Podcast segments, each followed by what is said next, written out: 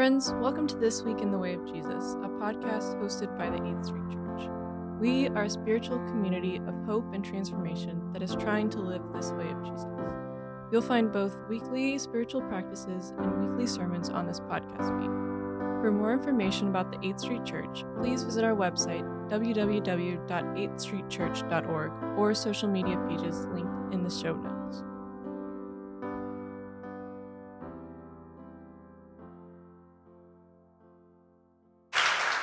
Wow, I can't say amen to that, but I feel very humbled and blessed. Your pastor is one of my dear friends. I think the world of him, and I know you do too. He is exceptional, not only with his ability to think clearly, but his heart is exceptional. It is wide open. Well, it is a privilege to be with you, and the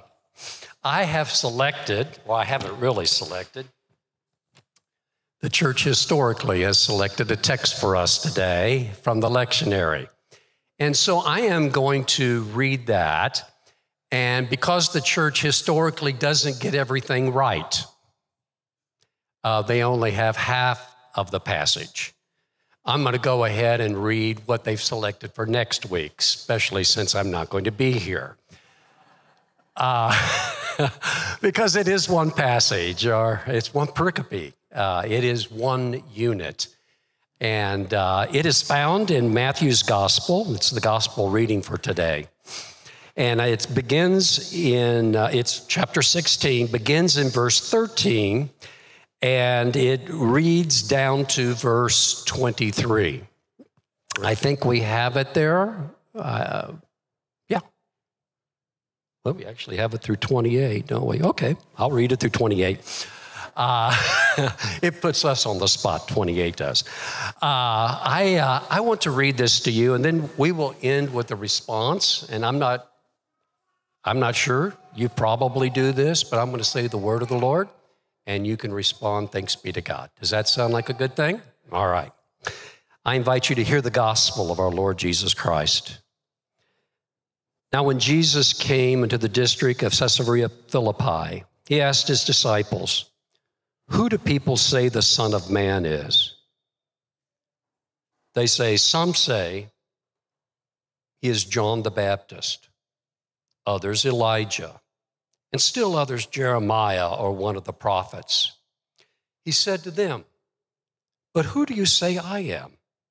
Simon Peter, I had my comment here, of course, spoke up and answered, "You are the Messiah, the Son of the living God." And Jesus answered him, "Blessed are you, Simon, son of Jonah, for flesh and blood has not revealed this to you, but my Father in heaven. And I tell you, you are Peter, Petros, and on this rock, Petra, I will build my church, and the gates of hell will not prevail against it. I will give you the keys of the kingdom of heaven. Whatever you bind on earth will be bound in heaven, and whatever you loose on earth will be loosed in heaven." Then he sternly warned them. And he sternly warned his disciples not to tell anyone that he was the Messiah. From that time on, Jesus began to show his disciples that he must go to Jerusalem and undergo great suffering at the hand of the elders and chief priests and scribes, and be killed, and on the third day be raised. Peter, of course, took him aside and began to rebuke him, saying, "God forbid, Lord, this must never happen to you." But he turned and he said to Peter, "Get behind me, Satan, for you are a stumbling block to me. For you are setting your mind not on divine things, but on human things." Then Jesus told his disciples, "If any want to become my followers, let them deny themselves and take up their cross and follow me. For those who want to save their lives will lose it, and those who lose their lives for my sake will find it. For what will it profit them if they gain the whole world but forfeit their lives? Or what will they give in return for their life? For the Son of Man is to come with his angels in glory of his Father, and then he will repay everyone for what has been done. Truly, I tell you, there are some standing here who will not taste death before they see the Son of Man coming in his kingdom. And this is the word of the Lord. Well, I would wear a nice little mic around my head, except I'm old and I have hearing aids. And that kind of messes those cool mics up a lot. Elaine and I just returned from a very long and amazing trip through the heartland of Europe. We spent over 2 weeks going from Amsterdam, parts of the Netherlands, into Germany, through all of these amazing little Bavarian cities and towns, finally to literally the coolest city in the world, Vienna, Austria. By the way, if I was young, I would live there. If I didn't have grandchildren here, I would live there. Amazing. And finally off to Budapest, which is rather pretty, not probably top of the shelf for me. In that whole trip, we saw something that was amazing. More churches and cathedrals than you ever want to see. After a while, they all start looking alike. They are incredible, though. They have art everywhere, statues everywhere. One of them actually took over 600 years to finish. But Europe has a problem. In fact, I would say Europe's problem, and the problem that I see in this text, and the problem I see in American Christianity, is the same problem. As I went back through my history, European history, church history, it dawned on me again and again and again that these great churches and cathedrals, art, was a work of passion, lots of it of love, amazing. You would see all sorts of forms of art. You would see, of course, the infancy narrative played out in all kinds of ways. Baby Jesus was everywhere. And then you would see the Jesus on the cross. Many of these magnificent facilities were Catholic. And so you had the crucifix everywhere. I crossed myself so many times, I almost feel Catholic this morning, to be honest with you. You would then see a few resurrection scenes, and then many of these second coming scenes, where Jesus would come, and he was always depicted as strong, as powerful, as conquering. Now, I told you that I believe this text problem and European Christianity's problem and Christianity in America has the same problem. That problem is this. It's both a blessing and a terrible curse. People who confess that Jesus is the Messiah, the Son of God, which are basically titles for him. People who confess that have the keys of the kingdom. The church has the keys of the kingdom. Ponder that a second. The church is not the kingdom. You know that, right? But we have the keys to the kingdom. Oh, what that means is that we stand at the gate. And we either let people in, or we keep people out?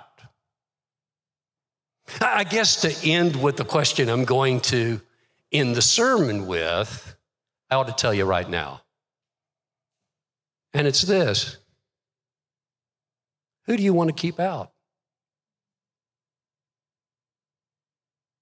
Who do you want to keep out? Now, the church in Europe found ways to do that, believe it or not. And it didn't really start in Europe. It started with this cat named Constantine. In fact, when Constantine, the emperor of Rome, became a Christian, I am convinced he sent the church to hell. By that I mean there came to be a companionship, a coalition between empire and faith. That has never quite been severed from that early 4th century. Maybe for the next 1,000+ years, Christians actually kill Christians. Can I say that again? Christians kill Christians. And I don't know how you define being a gatekeeper. Letting some people in, not letting a lot of other people in. But killing them probably is one image that says to us, that's pretty much do not enter here. You're not welcome. And they did that for all kinds of reasons. Now, they had good precedent for that. And Jesus starts out this whole thing with this incredible confession. You are the Messiah, the Son of the living God. You are the Christ, the Son of the living God. He is saying in this profound confession very quickly that it will not be a confession that is accepted well by religious people. One of my favorite 20th century theologians, someone that I'm sure you will recognize his name, Dietrich Bonhoeffer, right? You all recognize good old Dietrich. He is incredible, died at age 39. That's so sad. I would have loved especially an idea that has gotten a hold of me now that I'm not hired by anybody. It's also a good place to be. And that is this one idea.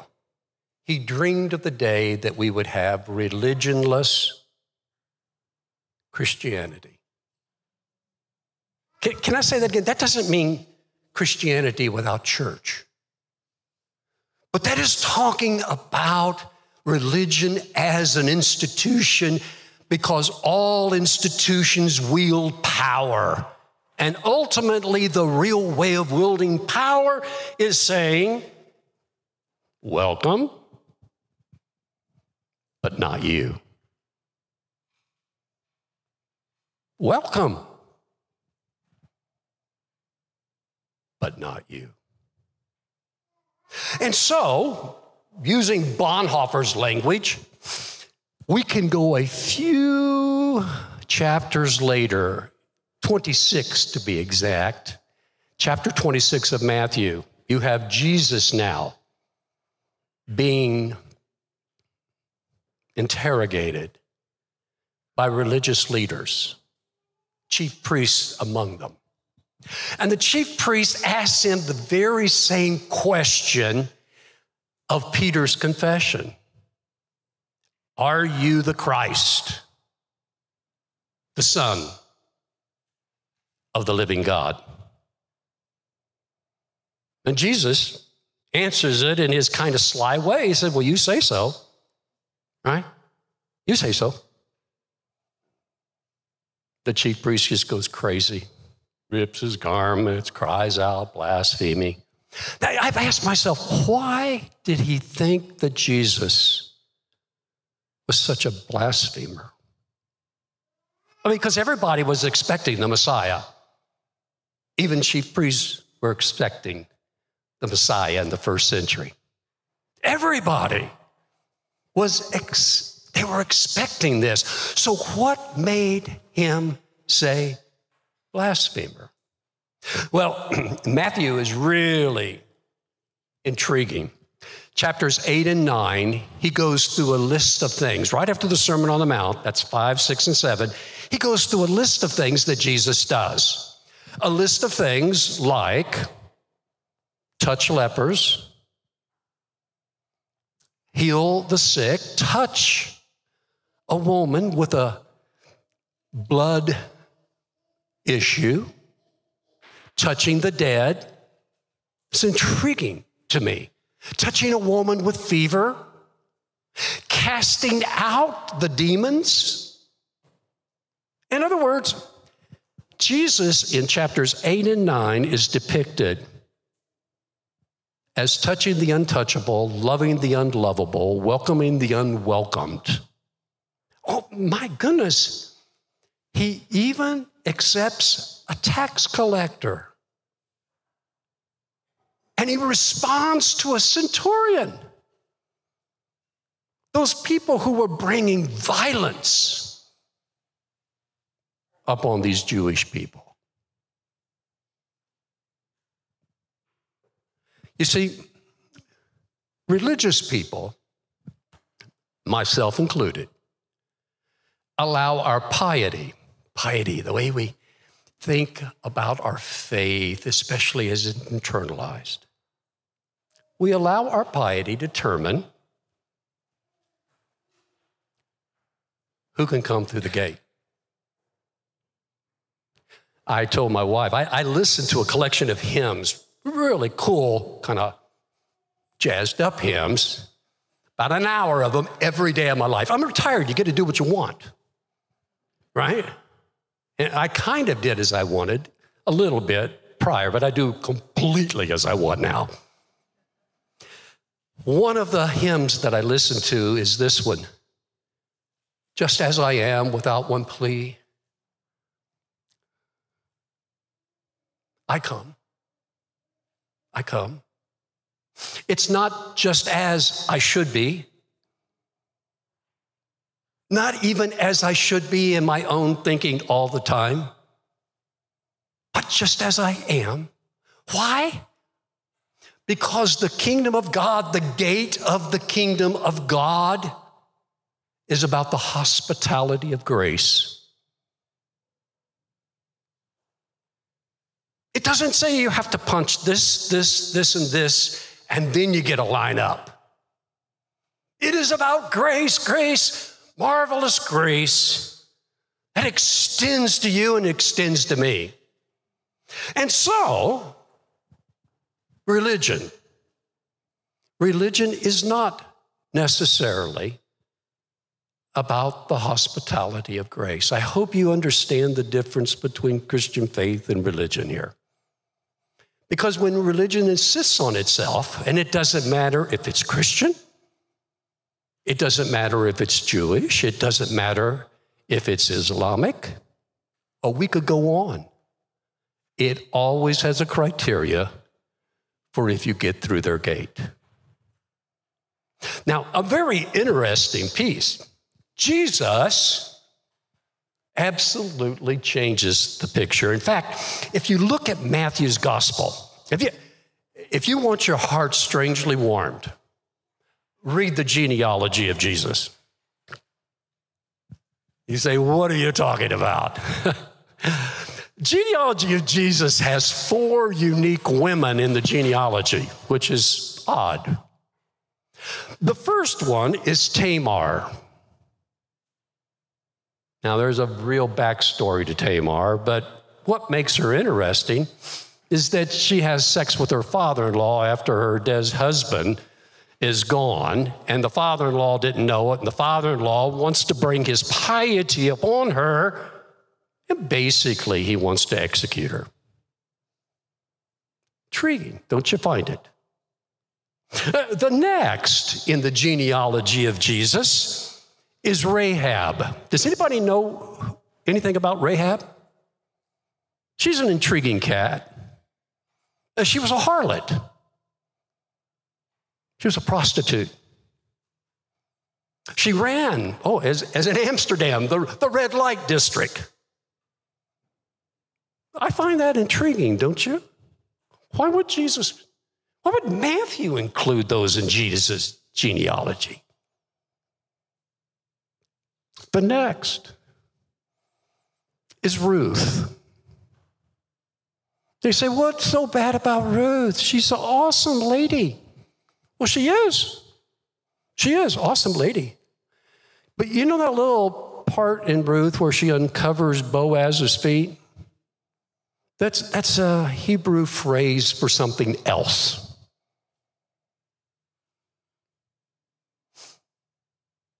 Genealogy of Jesus. And then finally, in case the reader didn't get it, you have the wife of Uriah. You say, who in the world's the wife of Uriah? Well, ultimately, she's the mother of Solomon. Right? She's Bathsheba. And all of these are at the beginning to tell us something. In case we don't get all of that, there was one group of people that Israel said are out for sure. And they are the Gentile / wizards. Guess the first people to worship baby Jesus in Matthew's story. We call them the three wise men, the Magi. They were the three. So in case we just don't get it, piety is not a permission to say no. But what is also not an issue to say no is dear brother Peter. Right? Now, Peter has some really wonderful things. He's called Petros, the rock, or his confession is. And like that, Jesus calls him Satan. That'll warm your heart, right? I don't even like that when a student would call me, he's like Satan. He's just so mean. I can't even imagine the Lord. Get behind me, Satan. Because you think thoughts that are earthly, not thoughts that are God's.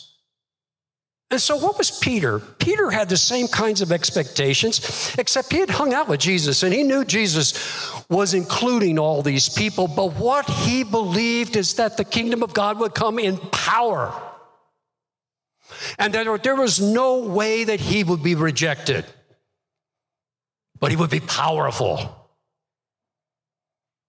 Much like European Christianity evolved into, to the point that by the time we get into the 20th century, it was ultimately the evangelical church in Germany that basically permissioned Adolf Hitler. It's a chilling sight to see that balcony in Vienna where Hitler stood and spoke to over 100,000 people in that large expanse. You see, piety and power are not the way of Jesus. The way of Jesus is the hospitality of grace, the hospitality that you and I are given the keys to.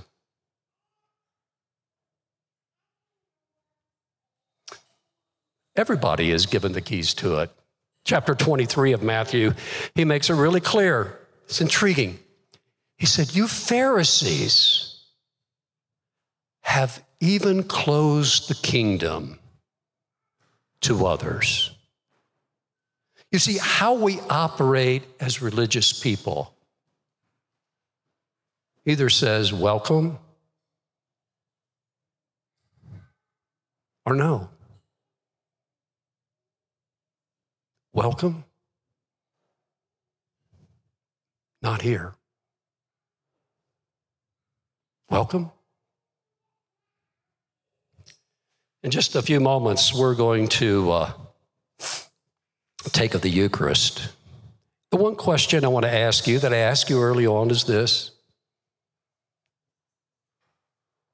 Who don't you want in the kingdom?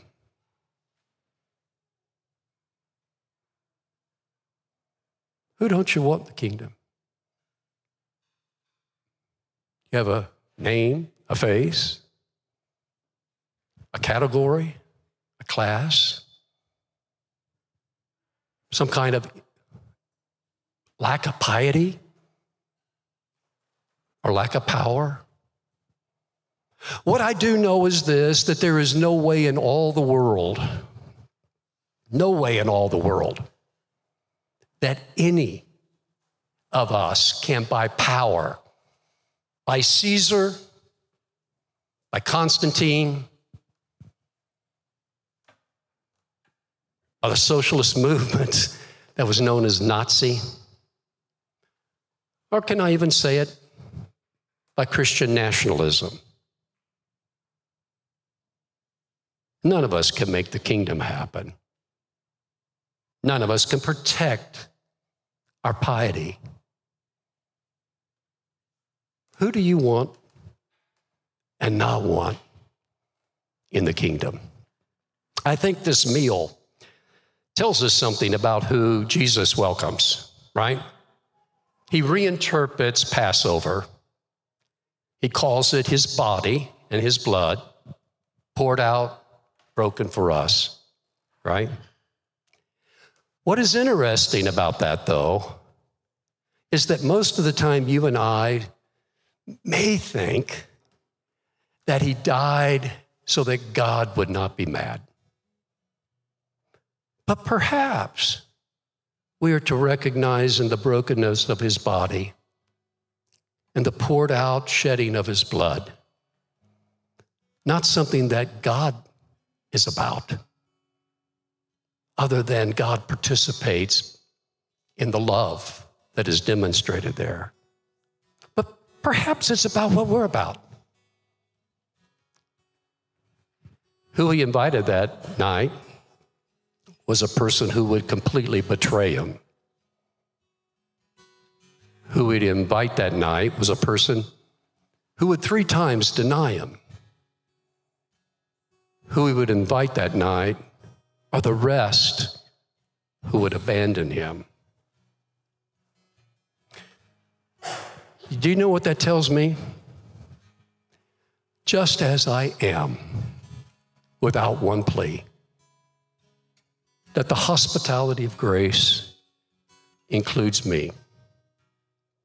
In a moment, you're going to stand and come down the center aisle, receive with cupped hands, a piece of bread, the body of the Lord Jesus Christ. Take that bread, dip it into the cup, and then eat. You say, Steve, am I really welcome? If you know you need the grace of the Lord Jesus Christ, because you sit at the same table that that crowd did, then you're absolutely welcome. And now, Lord God, would you bless these elements, bread broken for us,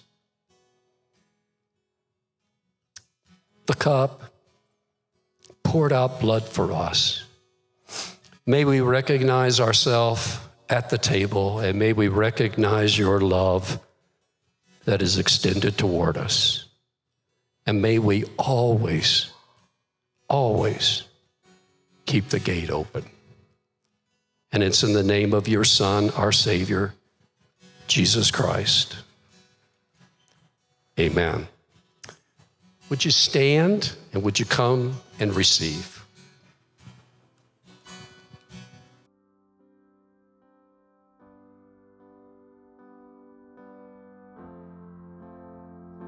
Friends, each week we invite our congregation to respond to what they've heard by entering into a weekly spiritual practice. You can find the episode to the practice and enter into this way of Jesus in the podcast feed. May the grace and peace of our Lord Jesus Christ be with you wherever you go.